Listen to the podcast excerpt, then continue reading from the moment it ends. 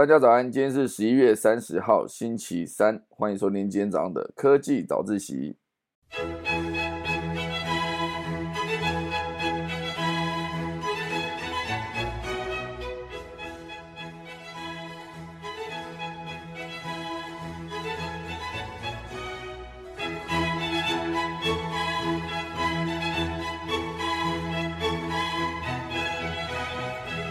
好的，今天科技早自习要跟大家分享几则消息哦。第一则消息，又一个加密货币交易所哈，BlockFi 宣布破产。好，所以呢，现阶段有非常多的加密货币交易所就在同时间连环爆，甚至还有被传言说是不是整个加密货币走到尽头了？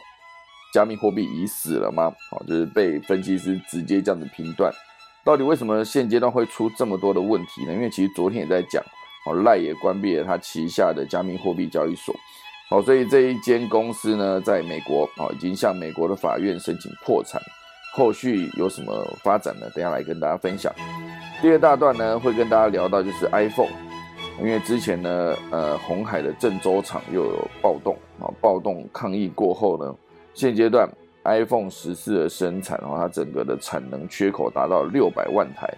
之后，这个苹果跟红海到底要怎么填这个坑呢？好，等下来跟大家聊聊。第三大段，好，轻松一点，聊一个这个全家便利商店，现阶段非常有趣哦，它即将进攻这个烧肉市场，这转型转得非常的快嘛，真杀得大家措手不及。我们钟声过后开始今天的科技早自习哦。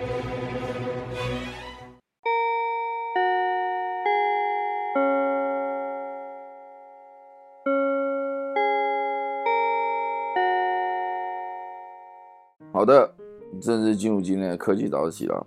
我们前面几则小新闻也就别讲，因为已经没时间，就已经晚开始了。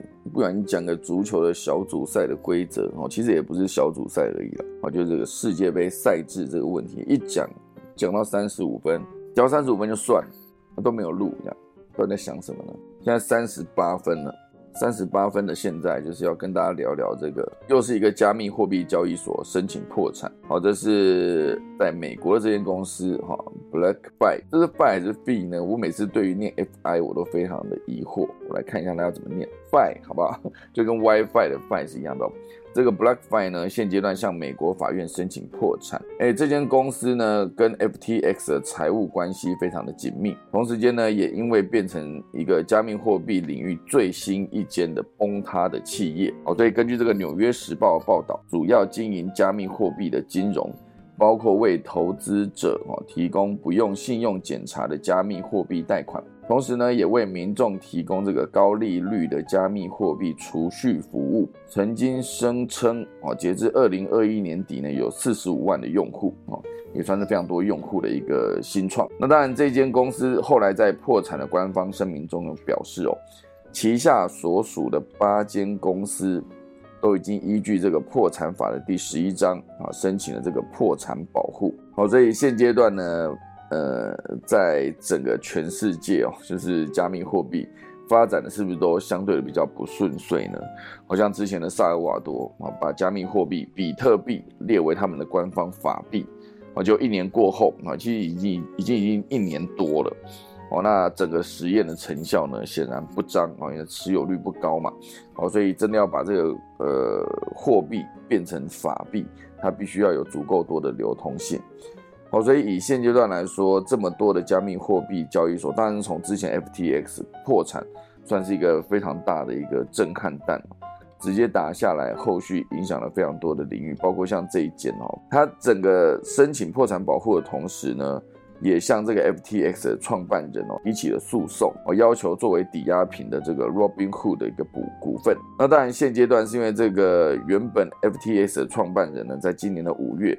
就收购这个 Robinhood 的七点六趴的股份，总共估值是六点四八亿美元。哦，所以当然现阶段这个加密货币的市场整个价值大跌哦，而且 FTX 倒台之后，原本预期会有其他人去取代它位置，结果没有，现阶段变成一个所有这个加密货币的领域都没有赢家，整个都面临了这个前所未有的危机。哦，即使没有直接联系哦，以这个整个香港的 AAX 哦，当然就昨天也聊了嘛，也传出破产倒闭的消息哦，由他的整个副总裁直接表示哦，从公司已经离职了，而且也直接讲这整个呃加密货币在这个领域哦，甚至连这个投资银行的资深分析师哦，有一位叫做丹德雷夫哦，就有评论，随着这个 FTS 的崩溃呢，现在加密货币已经正式宣告死亡了，哇，这是他直接这个分析师直接讲的。当然，未来还有什么样的发展，我觉得还说不一定啊，至少短期之内啊，这些加密货币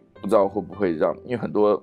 包括我身边的很多好朋友们，全部都是呃伤痕累累。我每一个人就是聊到这件事情，就是好，不要再说了。就像那时候雷曼兄弟的时候一样啊，就是刚好中在那一个，就是你买的刚好就是人家跌的那一只的时候，其实是非常难过的。那当然现阶段大家难过的点都是在于当初就是放了一部分的资产在这个加密货币上面，好，结果因为这 FTX 的消失哦。真的算是影响非常的大。那另外一个角度来讨论呢，就是 FTX 消失。在讨论说会不会对竞争对手带来帮助呢？哦，结果也没有，哈，因为这个美国最大加密货币交易所就是 Coinbase，也在这一个危机中呢，股价也遭受了冲击。与二零二一年的最高点相比呢，已经损失了百分之九十的市值哦，比 Facebook 改名叫 Meta 之后跌掉的市值还要多。也不能这样讲，就是跌掉的百分比还要多。我觉得。原本你股价可能是一七一百块好了，现在剩下十块，我跌掉百分之九十，真的是很恐怖的一件事情。所以加密货币当然有它的吸引人的地方啊，当然一开始所谓这个去中心化、区块链种种的这些议题，也让非常多人愿意加入这一个新的投资的一个领域。但最终呢，啊，因为它是一个。高报酬，同时也伴随着高风险的一个领域。现阶段啊，时间走到了二零二二年的十一月三十号，啊，就是十二月都还没到，这这么多间的加密货币交易所就全部申请破产跟倒闭。好，所以在这个领域呢，大家可以再继续观望看看啊。如果之后大家真的还有想要在加密货币这个领域出手的话，就只能看看能不能让它尽快复苏了。好，这是今天第一大段。第二大段呢，会跟大家聊到一系列跟 iPhone、跟苹果有关的内容。首先，先从这个 iPhone 十四的产能缺口来跟大家聊起哦。因为之前呢，呃，富士康的郑州厂，郑州厂整个动乱。后续的结果就是 iPhone 十四 Pro 跟 Pro Max 哦，已经有六百万的产能缺口了。因为之前其实有在聊啦，就是 iPhone 在整个组装的工厂的产线上面，其实因为 iPhone 十四哦相对比较低阶的机款，iPhone 十四跟 iPhone 十四 Plus 嘛，那高阶就是刚刚讲的 iPhone 十四 Pro 跟 iPhone 十四 Pro Max 比较高阶款。之前呢，整个生产 iPhone 的产线是直接把这个 iPhone 十四 Plus。哦，产线直接让道给 iPhone 十四 Pro，就是把那个产能留给高阶的机种，因为比较低阶的 iPhone 十四的这个版本呢，可能也因为后续会有个 iPhone 十五的影响，然后大家觉得说不需要在这个没有升级这么多的情况下去购买这个没有这么高阶的产品，所以最终呢，大家买的就是 iPhone 十四 Pro 跟 iPhone 十四 Pro Max，也导致哦这个产线是直接调整为生产这个高阶机种。那当然，呃，富士康在中国啊，他们的整个厂算起来是会有一个非常好的产能，就可以让苹果及时把所有的货生产出来，跟铺到全世界。那当然，现在有六百万这个缺口怎么办呢？哦，那为什么这一次的主题会 focus 在郑州呢？因为郑州大部分的生产组装品都是十四跟十四哦，十四 Pro 跟十四 Pro Max 算是最受欢迎的。高阶机种，那当然，今年的这个这个富士康在郑州厂的这个动乱，已经让苹果 iPhone 的缺口呢，预估达到了六百万台。以管理阶层来看哦，郑州厂当然希望能够在二零二三年，也就是明年补上这个缺口。哦，所以现在呢，整个新冠疫情对中国供应链的威胁呢是非常严重到连苹果都躲不过。那因为最近这段时间哦，呃，针对这个风控或是这一个是否要持续密集的做核酸这件事情哦，相信大家如果有在听呃全球串联早安新闻的，最近都常常会聊到关于对岸现阶段的各地呃遍地开花的抗。议的这个状况，我们想想看，一个富士康园区总共可以容纳二十名的员工啊，不是二十万名的员工，哎，差一万倍，好抱歉。富士康园区总共可以容纳二十万名的员工，但在年底生产的旺季呢，却有两万名员工基本上差不多同时离职哦。我先想看这两二十万直接少掉了十分之一哦，而且这一次的风控呢，就是因为疫情呢需要要要做清零嘛，很多的人口进出管制都非常的严格哦，所以这一次的风控呢，也提醒了苹果跟它的供应链厂商。一个重要的重点就是在中国的商业模式，现阶段已经面临了巨大的风险。因为以前很简单嘛，就是呃美国设计，台湾接单，大陆制造，就是一个世界工厂的概念。可是现阶段呢，一个世界工厂能不能继续是让中国继续拿着这个头衔呢？毕竟这个工厂它必须要有很大量的污染源的排放，哦，必须这样讲，然后也必须要有密集的人力，然后也不能再面临很就是单纯。一个劳工的薪资涨价，其实对这个公司来说，对这整个产业，或者对这整个供应链来说，都是一个很大的负担。所以现阶段有没有可能这个世界工厂之后就移到东南亚了呢？哦，会不会移到印度？印度算东南亚吗？印度算南亚。以东南亚来说，当然就是会有呃越南啊，越南算是下一个，因为毕竟整个东南亚人口红利，现阶段还是非常多的工作人口，出生率也高啊，人口金字塔是呈现一个三，呃。算是一个金字塔，金字塔的形状啊，不是倒金字塔的形状哦。所以如果说之后所有的劳动力都离开，那中国的人力成本持续上升，再加上种种的风控的影响，像之前的这个上海封城也是直接把整个特斯拉的产线呢完全停摆，算是非常严重。那后来当然因为稍微解封之后呢，让特斯拉的产量的。慢慢的回稳啊，毕竟你的超级工厂就是盖在上海嘛，无法营运、无法运作也是枉然哦。我有一个工厂，可是却无法生产，这非常的严重哦。所以以今年来看，现阶段哦，如果以富士康负责 iPhone 组装的这一个事业群哦，就是 IDPBG 哦，就是数位产品事业群来看，以小时单位来计算的话，每小时是三十人民币，大概就是一百三十块台币。这个工期签约呢是会到。二零二三年的二月十五号，如果工作满三十天，哦，就会加码这个三千人民币的奖金，哦，这是现阶段他们的薪水的计划。那当然，以现阶段富士康来说，为了鼓励这个老员工可以来复职，就是说，如果回来并且任职满两个月，总共呢可以获得一万两千块人民币，哦，差不多就是新台币五万一的一个呃奖金跟关怀补贴，好，所以。当所有的工资渐渐上涨，然后或者是上涨的同时，员工却持续离开，哦，是不是就代表说这个地方的也不能算人口红利啊？那个叫做工作人口的，就是低价劳动力，这个竞争力呢就慢慢的消失了。当初之所以选择中国作为这个世界工厂，不管是组装基地还是工厂的流水线哦，直接都在这个地方。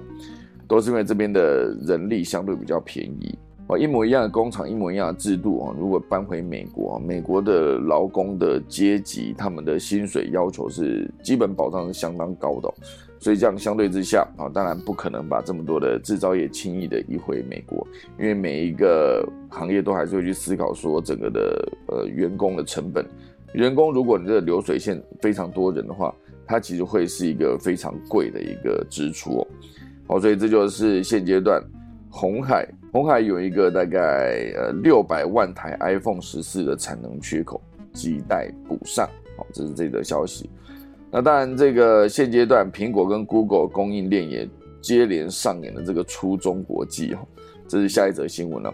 就是现阶段在中国的人力成本上升哦，所以如果要找到下一个人力足够多，而且薪资也相对低的地方，哎，印度。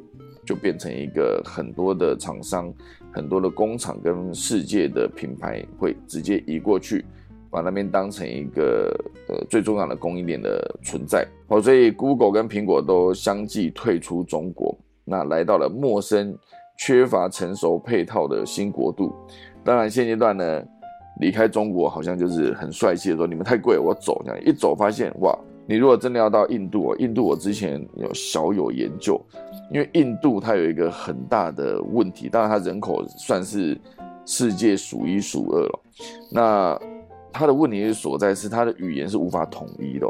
它整个印度，我上次去听那一个关于他在讲南亚投资这件事情。那投资之前一定会先有一批就是专家们先过去研究当地的风土民情。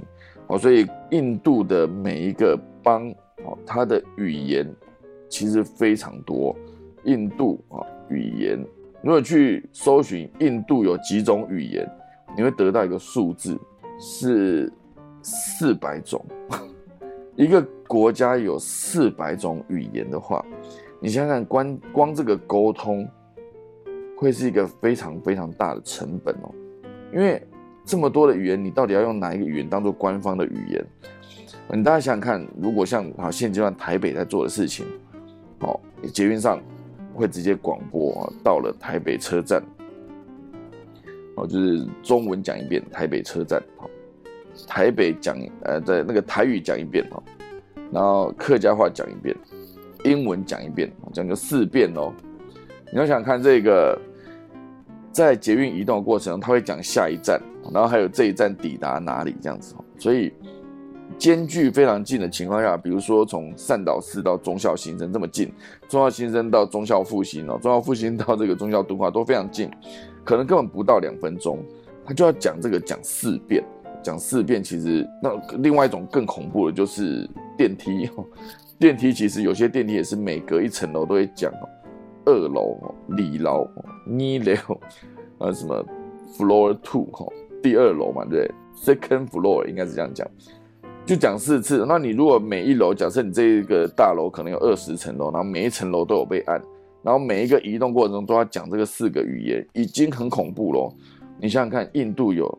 四百种哦，那比较常用的是四百种。可是如果以维基百科来查，印度在二零零一年的统计哦，全印度有一三九六种可以识别的母语，一三九六哦，这么多，你想想看，如果说整条那个捷运上面都要讲这个每一个母语都要讲下去的话，哇塞，他根本讲不完呢。哦，那现阶段当然是呃母语非常多啦，一三九六种。那以一三九六种母语来分析，可能总共可以有二十九种语言的使用。因为以使用人口比较多来看，这语言可能就比较多人使用啊，应该这样讲。有二十九种语言的使用人口是超过一百万的哦。你再想看语言这件事情，就是任何一间厂商，如果你想要进印度，你必须先做好的一个准备。哦，就是现在富士刚去了。那你要在跟那个印度招募员工的过程中，你要去跟他们沟通，所有工作细节都必须使用这些语言，那你该怎么办呢？哦，所以就很多企业就产生了一个水土不服的状况。虽然是人口红利高，啊，工作劳动人力的成本也低，那大家必须去思考一点，就还是存在，我觉得这个语言的问题。好，好，快速进入最后一则哦，现在时间来到五十六分了。就是这则很有趣啊，全家便利超商即将进攻这一个九十亿元啊的这个烧肉市场，因为全家便利商店旗下的子公司叫做全家国际餐饮，过去呢是经营以代理品牌跟技术为主，如今开出了旗下第一个自创品牌，就是一个单人也能吃的烧肉哦，好，这个蛮酷的哦。这个烧肉其实，呃，算是呃，叫怎么念呢？我来请这个电脑念一下，它的烧肉店的名称是这样的，是这样吗？I K I G A I，好，这是他们的烧肉专门店，首站呢插旗在天母商圈，预计十二月一号正式开幕，也就是明天。好，明天就有一个全家便利超商旗下的烧肉店哦，它的整个的座位安排非常的帅，哦，就是。每一个位置有一个烤炉，哇！你想想看，自己一个人也可以吃。我觉得现在在做这个单人商机，绝对是一个商机。这样讲有点怪哈，单人商机也是一个好的 idea，好不好？瞄准个人用餐呐，啊，所以全家就进攻了这个九十亿元的烧肉市场。因为这个全家国际餐饮呢，旗下先跟大家介绍一下，它除了这个之后要成立的烧肉专门店之外呢。还有这个 B B Q Chicken 哦，是一个卖炸鸡的，二十五间日式定时大户屋，哦，就是定时嘛，四十四间，以及这个沃克牛排哦，开了一间，沃克牛排才一间哦，就是在那个新据点旁边呢，我有吃过一次，所以现阶段呢，全家这个餐饮这个事业体底下大概就是有七十一间哦，全部加起来，在二零二一年的营收呢，已经超过了十二亿元了。那当然，过去讲的是全部加上大户是代理的嘛，啊，那 B B Q 区可应该也是代理的。那为什么它现阶段要切入这一个烧肉这个领域呢？哦，它里面有一个几个核心的理念啊。第一个就是个食型的餐点哦，个食型就是我一个人，个人的个哦，食物的食哦，个食型就是有二十种的个人可以吃的烧肉套餐两百八十元就可以开烤，一个人想来点烧肉美食也可以马上开烤，我觉得蛮友善的。像我有些时候，我之前有段时间，我是一个人想要吃火锅，然后发现去吃有一些火锅就一盘肉呢不够，所以我要去吃吃到饱，我就去，这样一个人吃吃到饱是有点奇怪吗？我是觉得还好，我个人对于一个人吃饭的完全 OK 的。可一个人吃吃到饱，你就有一个问题，就是它的分量就是那样一份了，你要去跟别人 cover 很难，哦，所以有些东西你没办法点太多种种类，啊，这个是一个人吃吃到饱的问题。那另外就是这个各食型餐点是它的特色嘛，还有一个就是领夯员啊，这个夯是夯肉的夯哦，一边烤肉一边追剧很紧张嘛。那这个这一间啊全家开的烧肉店呢，他就帮你准备了这个领夯员，就是让你有一个优雅的时间提醒，你可以在时间快到的时候，他就来提醒你哦，这是它的重点。那当然重点三就是它有五种独家的酱料。重点四就是一个多样化的严选食材哦，这几个重点全部都是一个包括白饭跟蛤蜊汤哦，可以无限续加。哇塞，好饿哦！他这边摆了一盘烧肉的照片哦，旁边有一碗饭、一碗沙拉啊、一块可乐，还有蛤蜊汤，三种小菜啊配料，真的很饿，好不好？总之这就是 对全家国际餐饮来说啊，它就是可以有一个最大的优势是全家便利商店哈，这个母公司累积的。一千五百万的会员之后呢，全家国际餐饮跟这个便利商店的会员点数呢，将可以共同使用，也可以使用全家自有的支付哦，就是全银配哦，在里面支付。所以这个烧肉专卖店算是一个跨界，同时也算是一个新领导，呃，应算是饮食自创品牌的一个呈现。就祝福这个全家之后可以顺顺利利哦！如果他之之后这个店越开越多，我就一个人去吃他的烧肉没问题哈，或者是两个人去吃也无所谓，坐旁边一个人一个炉，让他们 洗那个铁网洗比较多。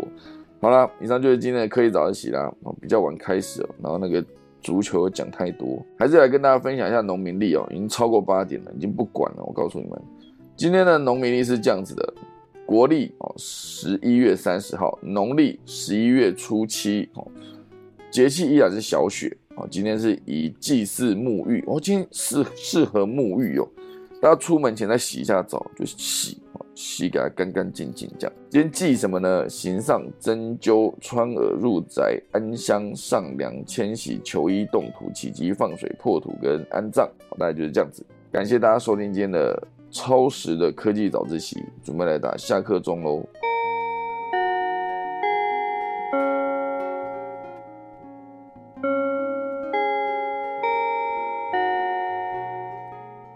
好的，感谢大家收听呢。今天算是一个非常有趣的一天呢。呃，希望大个大家听这个耳机这个麦克风的呈现呢，不会落差太大。毕竟我今天不在我的办公室。没办法直接用高档麦克风去跟大家讲今天的要分享的内容，好不好？快速跟大家讲一下今天的那个 Raincheck 上面的内容，好啦？一开始呢，这个 Kate Lee 有一个漂亮的主题，等因为那时候弄错。Peter 说早安秀导啊，可雷尔说肚子好饿，太好笑了，一路饿到现在，一开始就饿。刚才讲烧肉的新闻。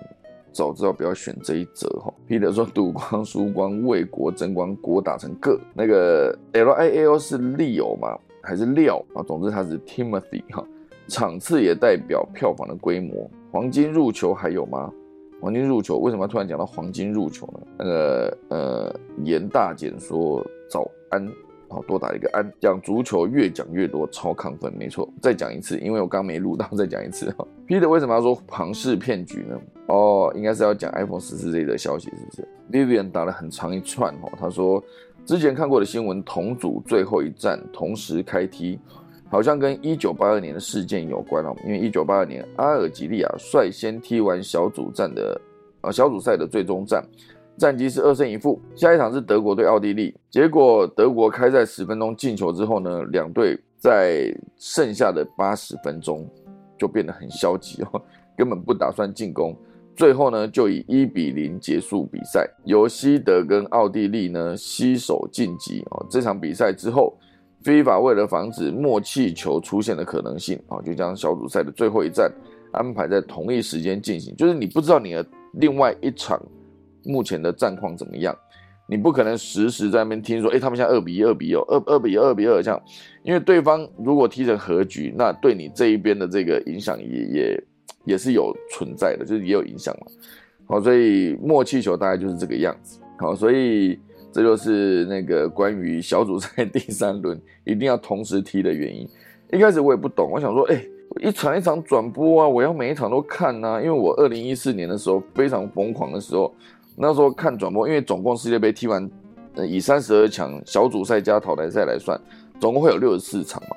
六十四场，我那时候看了四十场的直播，你想想看，二零一四年在巴西举办呢，巴西就是那种十一点啊，凌晨三点啊，啊凌晨六点这种，就是那种时间都完全颠倒的。那时候凌晨三点球赛，我就闹钟定两点半醒了，根本还没醒来，眼睛都还没张开，自动导航把我的那个鸡块拿去气炸锅炸，炸完就吃，好啤酒拿出来就喝，然后那个。那个薯条哈，呃，鸡腿排就一直吃哦，很饿哈。好了，总之，呃，世界杯主赛大概就是这个样子哈。一个 Vivian 菜说，一个人很很爱一个人吃烧烤，一个人吃吃到饱超爽的，没错哈。可以解释不让分的意思吗？哇塞，不让分这件事情，这可能要讲很久哈。如果明天有空，就来解释一下这件事，因为我觉得世界杯蛮有趣的哈。还是可以跟大家分享一下，就有一点心得分享。其实我也不是专业球评啊，专业球评其实会讲得非常清楚。好的，有个薛礼说，现在都没有回放了吗？应该是没有 replay 哈，在欧洲半夜爬不起来啊，这就回到我们很希望大家去听我们的这个 podcast。可是确实啦，很多人已经太多私讯了，雪片般的飞来，就是说这个节目开始前我在那边拖时间的这些。嗯，五四三的这些内容呢，大家觉得很有趣。那在 podcast 的呈现上，当然不可能把这录进去啊，不可能。人家的 podcast 一点开，我在那边是不是今天才十八分哦，根本还不到二十分，我不可能讲这些嘛。一开始那边觉得说，哎哎，现在很早怎么样哈？所以就在 podcast 上面就把它剪掉嘛。那当然以这个 replay，大家之前都有在听呐，所以我们当然是很希望大家去听那个 podcast，不然这样子啦。我们接下来还是把 replay 打开。大家来听 replay 的时候，就帮我做一件事，就好，你去点那个 podcast，这样两全其美，好不好？你要听五四三也听得到啊，你要听 podcast 上面的那个剪掉那个那个的什么呃前面五四三的也听得到。那最重要重点就是我可以多一个点击，是不是？这样是不是不错？两全其美。那些五四三哦，真的有这么吸引人吗？到底讲的都一样啊，对不对？每个人都说：“你看这么晚了，怎样怎样怎样怎样。”他说：“你看都拖时间，怎样怎样怎样。”然后对不对？你看是不是？我觉得啦，好不好？大家这边雪片翻飞来说很触迷，是不是？我觉得五四三是这样子啦，好不好？因为我我们 p a c k a g e 还是专业嘛，对不对？因为我要的也不过就是那个点击，对不对？你就听 replay，大家如果听 replay，你就去按 p a c k a g e 好不好？那，点击你有没有听完我也无所谓，反正我要点击我就 OK 了，好不好？那大家如果要这样子，最简单的哦，就是我也不用再额外录一个档案，然后再把它抓下来剪，我就用 replay 档案来剪，我也是轻松，好不好？这个想法我们内部讨论一下，好不好？我们讨论完之后呢，明天十二月一号会给大家一个交代。确实啦，有一位 Jelly 说。欧洲半夜爬不起来，无法听到直播哦。那醒来的时候错过直播，发现哎 p o c a s t 上面直接从认真的开始讲，哎，这某种程度上是不是证明一个东西？哎，你认真讲，我们才不要听哦。认真做的内容没有回响，大家最爱听五四三，好，我以后就五四三，五四三以下，好不好？大家的支持呢，会换回我到底要不要继续做 replay，是不是？没有啦，就是十二月嘛，对不对？已经到了一年的最后一个月，然后呢，没有啦。我的意思是说，大家去点一下 Podcast 好不好？我的 Podcast 那边长了一些草，大家除一除哈，不然我那个科技早起的招牌都被挡住了。大家去点 Podcast 啊，点到一个程度，我就来开 Replay 好不好？公平。Vivian 说昨天的没有了吗？哭哭哈，对，昨天的 不见了。这真的很荒谬，真的超惨的，不见了耶！整条档案变红色，然后在那的，就是垃圾桶也没有，这样刚好又没备份到，你想想看。好了，今天就谢谢大家收听啦，时间来到八点十二分了，就是我要去吃早餐了。刚刚饿到不行，还讲烧肉，是不是？以后早上不要再讲这些内容，就是让自己越听越饿而已。哈，我自己讲自己也听得到，所以也合理。好了，我要再打一次下课钟了。准备来打起来。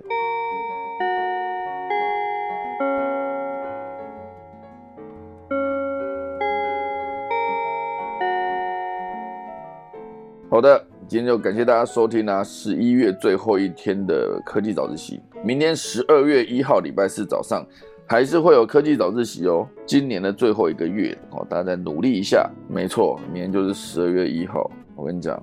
我的科技早自习会做，老屋翻新也会做，好不好？我四月一号成立的频道，我在十二月一号开，整整八个月，完美，好不好？这是设定好的，当时就想好了，我开一个频道，就是一定要在八个月之后，整整八个月之后更新，好不好？这东西呢，大家明天晚上八点左右，好吧，可以来看一下。如果在 YouTube 搜寻这个老屋翻新的话呢，就是那个。搜寻得到的话呢，就要订阅一下，好不好？一个新频道成立总是不容易。那接下来就两个节目要做喽，哦，没有在开玩笑的哦，到时候有可能会择一删掉，要么可能就有一个就不做了。好了，还不一定啦，反正整个二零二二年的十二月一号开始到十二月三十一号。